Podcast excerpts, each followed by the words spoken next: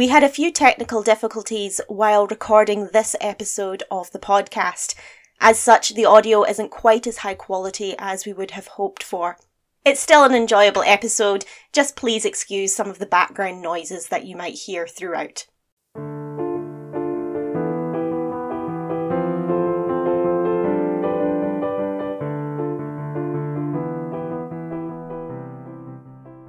Hello and welcome to the Scotland Singing for Health podcast, produced by Scotland's Singing for Health Network. I am Brianna Robertson Kirkland, and today I'm joined by three very special guests. Before I introduce them, let me tell you a little about this podcast and why we are talking about Singing for Health. Singing for Health groups support the management of a range of conditions such as respiratory conditions, dementia, Parkinson's disease, and mental health concerns. In each episode of the podcast, we'll be talking to singers, singing group leaders, researchers, and medical practitioners to find out more about the benefits of singing and what singing for health activities are taking place all around Scotland. Today, our podcast focuses on dementia inclusive singing, and we are joined by community music specialist Dr. Jane Bentley, who is also a Senior Atlantic Fellow for Equity in Global Brain Health. Sam Thompson, chairperson of the Musical Memories Choir in Hamilton, and Dementia Inclusive Singing Network consultant Stephen Deazley, who also runs the Love Music Community Choir in Edinburgh. Thank you all for joining me today.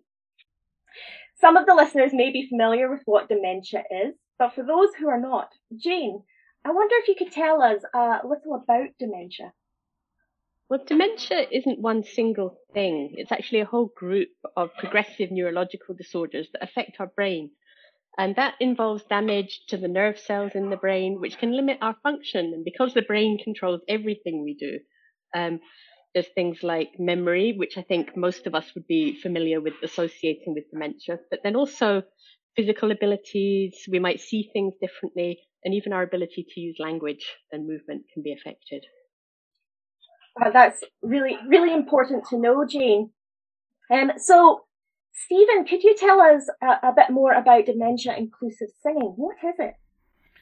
Dementia inclusive singing, what is it? It's sort of, um, it is a general thing and a very specific thing. It's looking after people's individual experience, but in a kind of collective space. So a lot of the work that I do is looking at inclusive practice and what that means. Um, in terms of working with people with dementia, Jane's already talked about um, some of the um, effects of kind of neurological damage to do with memory, but it's also, um, in a sense, trying to find a space where people are as comfortable as possible all the time and looking after their journey um, through singing, both physically and also emotionally. So, a key part of the a key part of inclusive singing in a dementia context is connecting to the kind of the emotional self. But doing that in a kind of community space in a communal space that really is the kind of the key asset of group singing.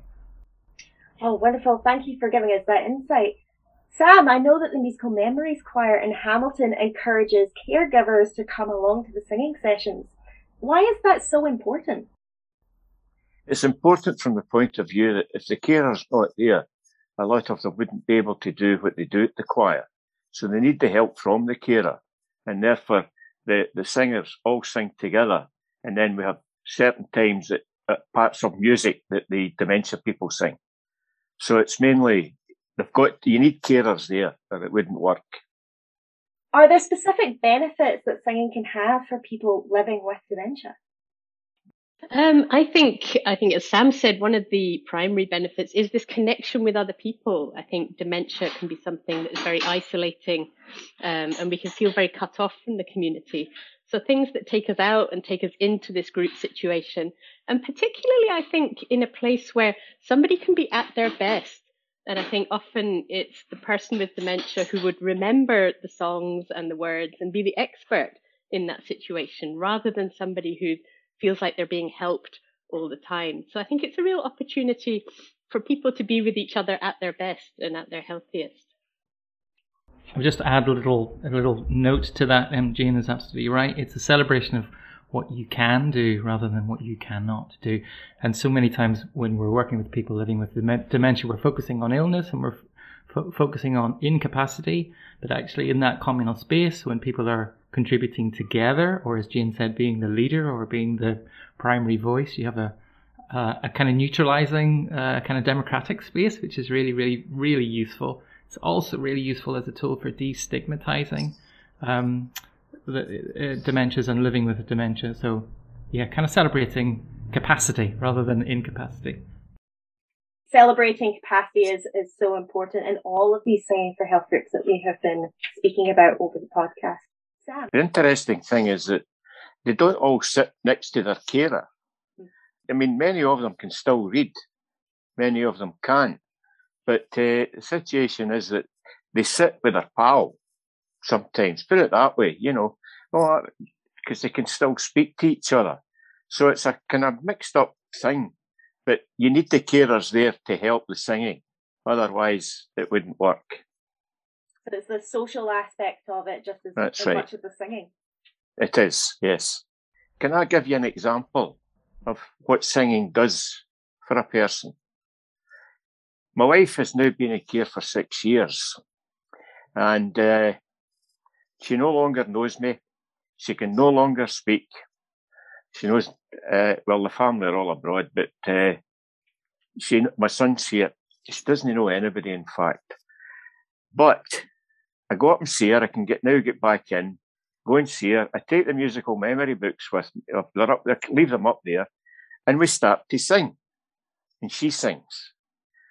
She'll sing quite a lot of the words. She'll hum all the tunes, and yet she's in a different world altogether. And that's where, you know, that's one of the main reasons that singing is so helpful. It's the one thing we've got left with her is that she can still sing. And the memory still sometimes is bringing back the words of the songs that she sang at musical memories.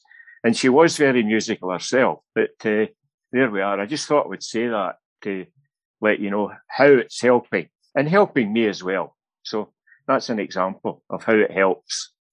Oh, thank you, Sam. Can you tell us a little bit more about how it's helping you? At least I can go and see her and communicate with her Yeah. in the sense that we sing. Uh, instead of, if we, if we didn't sing, we would just look at one another. Because if I speak to her, there's nothing comes. Uh, but the funny thing is it's still up here, when I'm going away, I'll say, I'm, I'm away at the moment. I'll be back in a wee while. And she'll say, I love you. Now, where that comes from, we have not a clue, but that's what happens. But, uh, and before the pandemic, we were still able to get her out and get her to the choir. But she was getting to the stages where that might have to stop. And of course, now because of the pandemic, it's no longer possible that she'll ever be back at the choir. But this certainly helps me to walk away feeling at least I was able to do something with her. Stephen, where you wanted to come in there? No, I can't come in on the top of that. It's a really prof- profound kind of personal reflection by Sam, which is a really kind of powerful statement about its, you know, the power of singing together. Yeah, uh, Sam, I was uh, reflecting in another podcast that my grandmother didn't have dementia, but she was struggling with her speech and she was struggling with being able to speak and being able to sing and to sing with her was such an important uh, way of us staying connected. And it's beautiful to hear that you've got that same connection with your wife through music, which is why it's so important. I wonder if we could just then merge into explaining what a dementia inclusive session might look like. So I know that you're all, uh, running off part of your own different groups. Stephen, can you tell us a little bit more about a dementia singing session that you might run? So now I have a very broad concept of inclusive singing, and uh, when because we've been building sort of training programs for working with people in a in a kind of dementia inclusive way, and what we've realised is that the the more you kind of focus on inclusion in terms of people living with dementia, the more inclusive your practice actually becomes for the broader community. So a lot of the strategies that I would use, or the techniques that I would use as a singing leader in that setting, are exactly the same as a kind of community music setting. Um, in terms of people living with dementia specifically, there are some key things, key differences that you might want to address, like the time of day when you do it. You know, what's the optimal time of day for for the people that you're working with? it's also important to to note that everybody's journey with dementia is individual. You know, no two people experience it in the same way. So communicating with your group and your participants and your the, the people taking part is really important. So early afternoon seems seems to be a kind of comfortable time of day where people can gather themselves and have a you know a kind of can bring them their best selves to to, to the day. Uh, a lot of the work that I do is um, uh, challenging some of the stereotypes around the kind of music that you would sing. You know, we there is a, a, a an idea that if you're living with a dementia, if you're living with Alzheimer's, that you can't learn new material we know through kind of research, um, kind of current research, that that's not that's not actually the case. But that doesn't mean that you throw lots of new songs at people. So a lot of my work is about balance. It's about singing something which is familiar, singing something um, which people will know from their from you know from their kind of cultural history, but also introducing new ideas when ch- choosing material. A lot of the thinking is around how it works on the day. So, is this a song with a, cor- a chorus that people will remember? Can they kind of hook into something as we're singing it, even though it's not a familiar song? Um, yeah, and as and as Sam said, a, a lot of the actual delivery of the work is supported by a huge network of volunteers, and you know, and family members who are part of that communal, common kind of experience. So those are some of the things that I think about when I'm kind of planning and delivering a session. Oh, wonderful. Thank you so much for giving us that insight, Stephen. Jane, could you tell us a little bit more about how a session might run for you? Sure. Um, so I work in a slightly different context most of the time. I'm working in hospitals. And so that might be with people at very different stages on their journey, either having a wee spell in hospital while their diagnosis is confirmed, or then in kind of longer term settings of care. And I'd love to completely echo what Stephen says about the the broadness and the possibility of singing a lot of different material. And in fact, even the things that um, often people will ask me to sing is from a huge spectrum. So at the moment, I'm getting requests for Doctor Hook, UB40, and ABBA as well as Frank Sinatra and all these other things. Um, and in preparation for this, I was looking at some of the research, and I think the Global Council on Brain Health in the USA um, did some research of about 3,000 people um, who were involved in singing practice. And it turns out only 9% of people only like music from their own generation.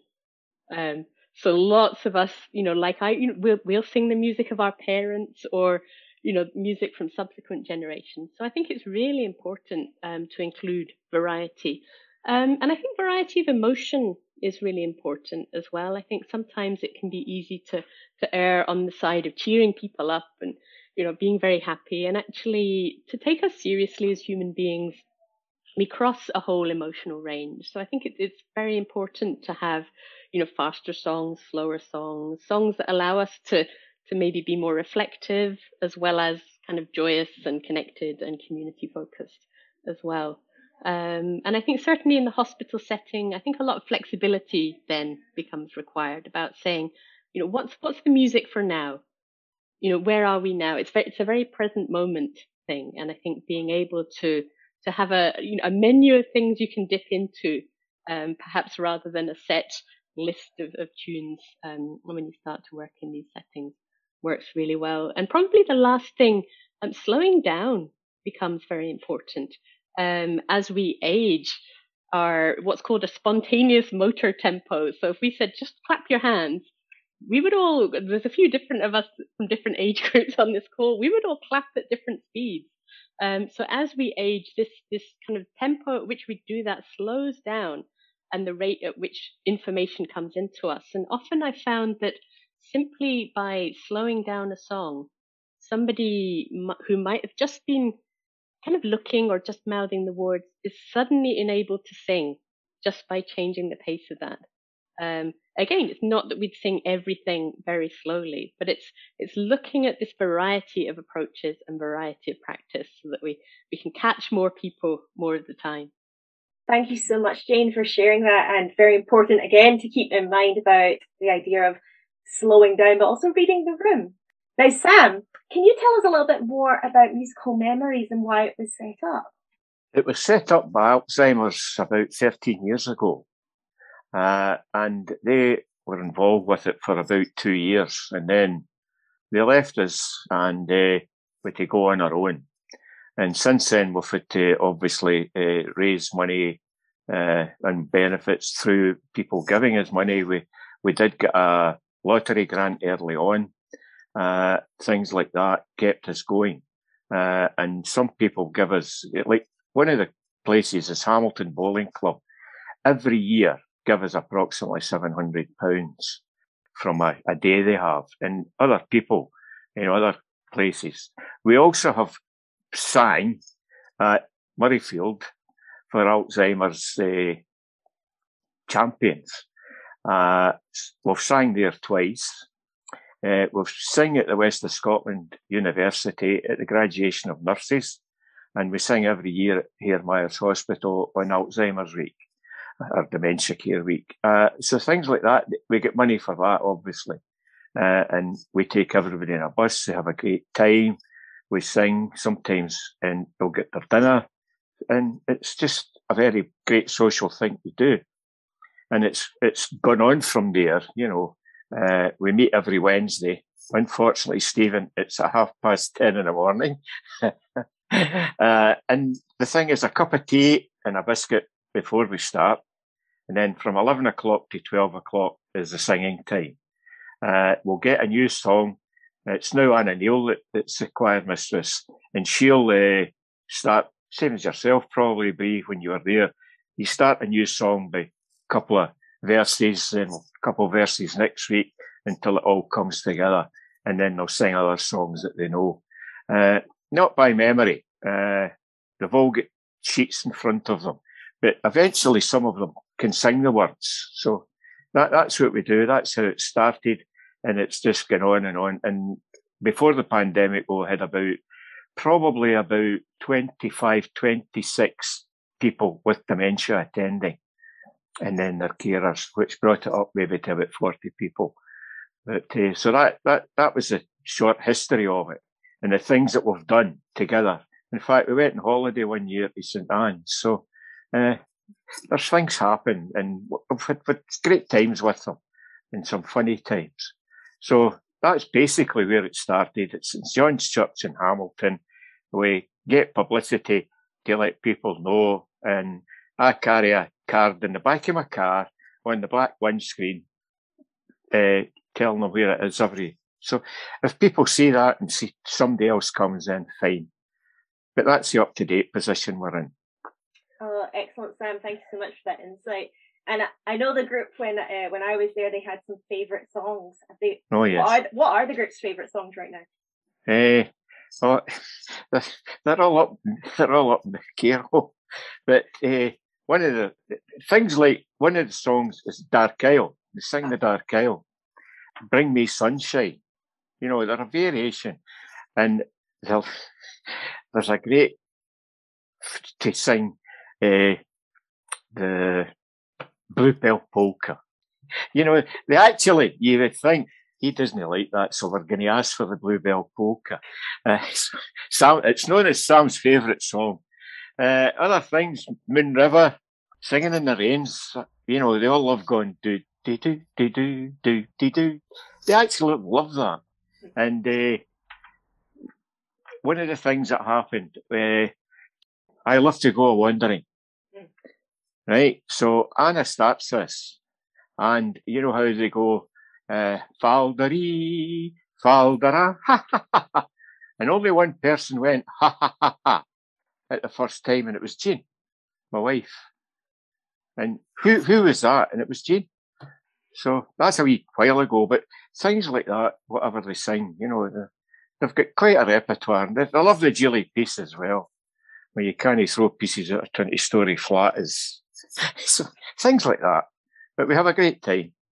So that reflects kind of what Jane was saying is a huge variety oh, of different genres and songs there. The songbook we've got at the moment has got 31 songs in it. That's the one we're using at the moment. We probably haven't done them all, but there's 31 songs been and we'll go through that in a session. But of course, nothing's happened. So, yeah. Wow.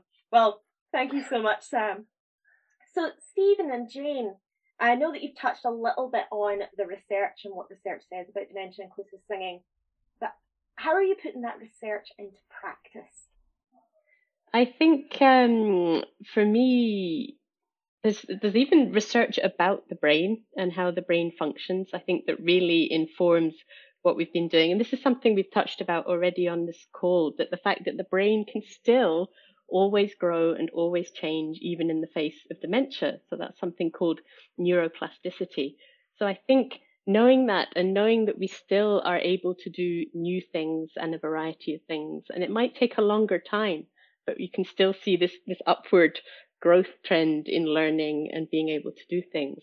Um, so I think as well as maybe using song sheets and singing from sheets, having a variety of things that will challenge and engage the brain, um, such as singing from memory, if it's a shorter song or if it's just the first verse from a song, that can engage an entirely different area of the brain than the one that's involved in reading and processing written language, um, as well as um, doing things that involve our bodies as well, or songs with with simple actions. It's almost like how many how many different boxes can we tick um, in terms of things that will excite our brain, um, and even maybe finding ways to connect the group with each other.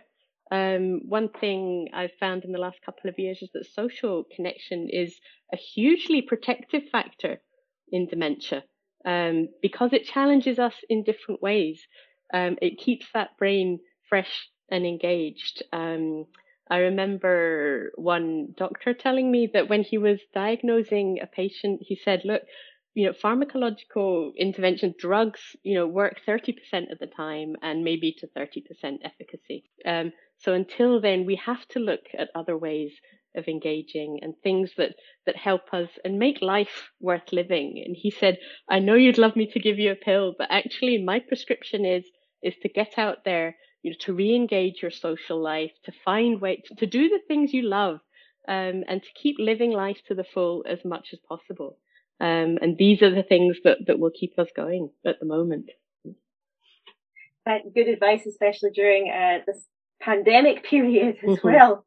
Stephen. So Jane has already touched on this idea that um, one of our instincts is to is to try and uplift people and keep them, you know, um, put them in a good place, but actually, uh, um, some some of the research is showing that uh, one of the last the last little bits of the, the last bits of your brain that is kind of processing information is that emotional core, and actually bringing music of all kinds of emotional um, resonance is, is really important into into that kind of singing space, even when you are faced with a situation where you where you're not sure that people are responding or not sure that people are actually engaging with what you're giving, it has been demonstrated quite clearly that there is an emotional, just in terms of kind of, you know, watching how the brain is functioning, there is an emotional response at a very, very deep level. So not being afraid to bring music into a space, even when, you know, all your all your senses are not, you know, uh, there's nothing indicating there that people are being moved or communicating with you or connecting with you. Um, so it's to have kind of courage in that space as well, and to you know to kind of also not be afraid to bring musics of different kind of emotional tones. It's a really important thing. Excellent. Thank you so much for that. And just important to know that this is kind of a hot topic research area, uh, if I, if I speak correctly. Isn't that the case, Jane? Yes, I think it's still very early days in a sense in terms of how research is going. So, so it's not possible to say conclusively, you know, that this will help or that will help or this will do that. But it's a very, very exciting area. And I think more and more, uh, uh, basically the call is, is for, for more research. Um, and I think it's a tremendously exciting field to be involved in. Excellent. Now, there could be people who are listening to the podcast today who might be thinking about uh, training so that they can become a dementia inclusive singing leader, or they might just want to know about what training is available out there. Stephen, could you tell us a little bit more about what training might be available? So yeah, so I'll tell you a little bit about the D- Dementia Inclusive Singing Network, which is a Scottish national network. Um, it was started in 2019 by Luminate, which is Scotland's creative aging organisation, um, and it started with a provocation by a funder, um, um, two funders, in fact, Life Changes Trust and the Baring Foundation, who wondered, who who put a kind of provocation, and the provocation was, what can community choirs and singing groups offer to the broader community, which includes people living with dementia. So the response to that was to create up a, a to create and support a national network, and it functions very much as a peer-to-peer network. So you can find more information about it on singing.luminatescotland.org, just to get that nice and clear. Um, um, you on that site, there's a there's a kind of host of um, resources that have been developed through an active training model, and Jane was involved in some of that work we did uh, um, two years ago now. Um, so there are there are, there's information that you can access on that site about how to start your own choir, about learning a little bit more about what what dementia is and how to communicate um, well with people living with dementia. There's also some song and musical resources there. But a lot of the kind of more powerful work is done through the monthly gatherings. So, um, being able to communicate with people working in different ways with different skill levels at different parts of the country, at, you know, at different ages, professionally, amateur, um, a, a whole mix of people who communicate and gather regularly and just share where they are and certainly in the case of you know living through the pandemic in the last year and a half, that's been a very kind of profound kind of sharing space. So in terms of active training at the minute, that kind of social sharing space, I think, is, has been really very useful. Excellent. Thank you so much for that, Stephen. And we will link that website in our show notes below. So Scotland's Singing for Health Network will also be trying to make Singing for Health groups more visible through our project, we're building an interactive online map where people will be able to see if there are any Singing for Health groups in their area and will be able to find out when the group typically meets. The complete map won't be ready until 2022, but in the meantime, uh, I wonder if, if you could give us some insight uh, how, about how people could find out more about uh, a local singing group for themselves or for a family member or perhaps a patient. Are there any Scotland specific resources? Um, I think a, a, good port of call is probably if you're um, with somebody who has dementia, is um, checking out your Alzheimer's Scotland link worker, um, who should be tuned in to what's available in the community. I think that's a, a good call. Um, there's also there's a UK wide website called musicfordementia.org.uk who have also been trying to to do a, a map of what's going on, and I think are continually calling for for groups to add add their um, details to it. So I think that's also worth a protocol as well. Excellent. We'll link that below as well. Stephen, did you have anything to add? Yeah, just a just a, a, sort of a common sense approach is looking at the uh, you know the the community organisations in your local area, um, and, and that includes uh, perhaps having a conversation with Age Scotland, you know, to, who will be able to tell you who is active in your area, and there will be someone close to you or close to someone that you know who knows about a singing group and sometimes they're connected to church organizations or community organizations or healthcare situations uh, hospitals and kind of wider outreach um, so yeah just just stay, staying connected to your local area and asking around i think is the most useful tool excellent and sam obviously anyone who's in the hamilton area soon enough uh, should be able to get back to musical memories. Is that correct? Well, it's uh, in all the, if we, if we do something, it's usually in all the local papers. We've got members in Shotts, we've got members in Rutherglen, we've got members in Hamilton, East Kilbride. So it's it's a wide draw that we we have uh, for people. Uh, and the advertising we get is by singing it to events like Hairmyres uh, and it always finishes up East Kilbride News, Hamilton Advertiser. So people know of it. Uh, and also there's flyers uh, that we leave in various places. In libraries are flyers.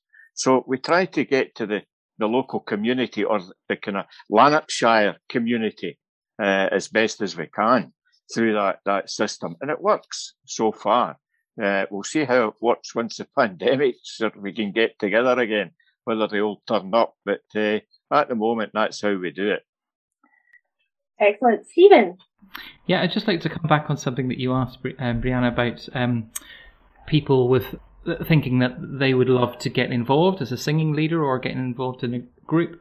One of the most kind of powerful experiences I've had over the last two and a half years working with uh, Luminate on this project is watching other people work. So one of the best tools you can give yourself is visiting a group in your area, visiting a group out with your area. We're a very collegiate and supportive um, community. So, you know, if someone calls me up and says, Can I come and see the way you do things? It's like, You absolutely can.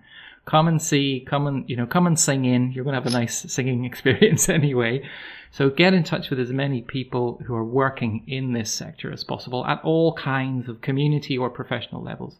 See how they work and, and reflected in their practice, you'll see bits of you coming back at you and you know it'll be an affirmation that's like well that's not too scary i can do that i can i know that song i can teach it in that way so just using using people as a you know as a kind of mirror for yourself to see where you might best be situated is a useful thing to think about I, I don't know if you all know of that Scottish Opera do things as well for dementia. Uh, probably you are involved and you know all about it, but that's been a great thing as well. Uh, when they, they, they, they react plays and, and sing, and it's been really, that's worthwhile as well. Sam, for our listeners, could you tell us just a little bit more about what Scottish Opera have been up to? Well, it's not, they, they need grants to do it, and it's only in 12 weeks sessions, unfortunately. So it's 12 weeks and then it stops, and then they might do it again. The, the last two have been held in Airdrie uh, Town Hall, uh, and they do things like maybe Othello or, or uh, an opera, you know, just, and they get them all dressed up to play their parts, and they all get a wee part to say.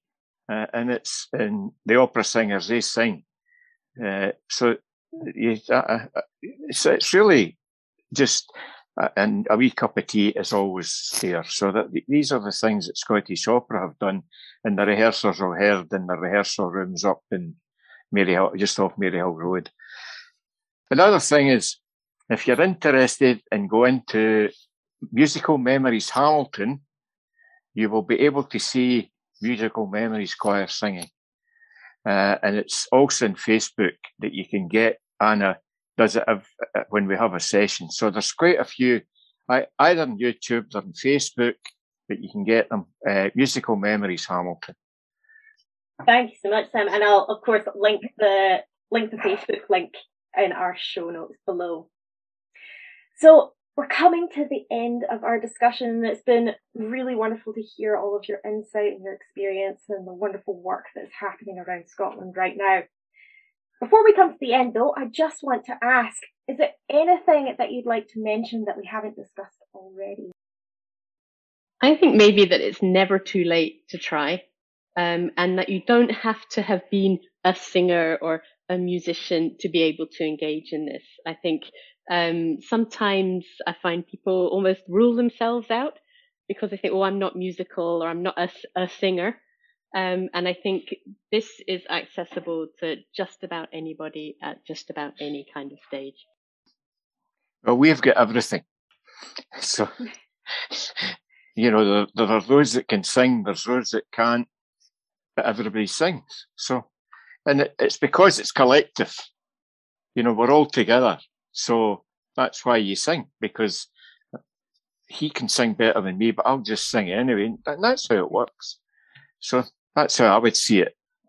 Yeah, yeah. Just a little wrapping that all up to say that there isn't one way of doing this. There are a 100 mm-hmm. ways of doing this, and the reason that is is because we are all we are we all we bring our experience, we bring our history, we bring our assets, we bring our skills, but also we bring a community of people who are very very different. So it's uh-huh. absolutely uh, right that every way of do it, every group will work and function in a completely unique way because they create their own culture of working, and it's you know it grows over time. And Sam's talked about that over the course of this podcast It's been really interesting to hear. So yeah, there's not one way. So you have to find your own way. So be courageous about that. Wonderful. Thank you so much. Thank you so much to all of you for joining me today. Next week, we are joined by Elizabeth Tipp, Kim Edgar, and Veronica McBurney, and we will be discussing singing for mental health. Thanks for listening.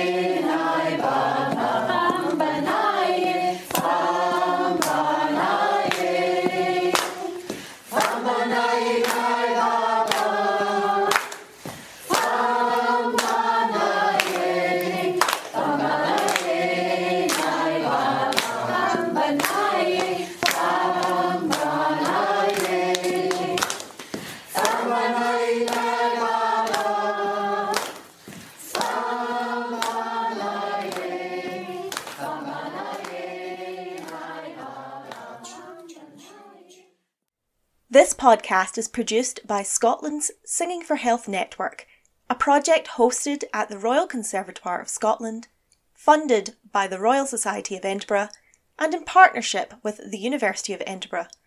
For more information on our activities, please visit our website. Details are in the show notes.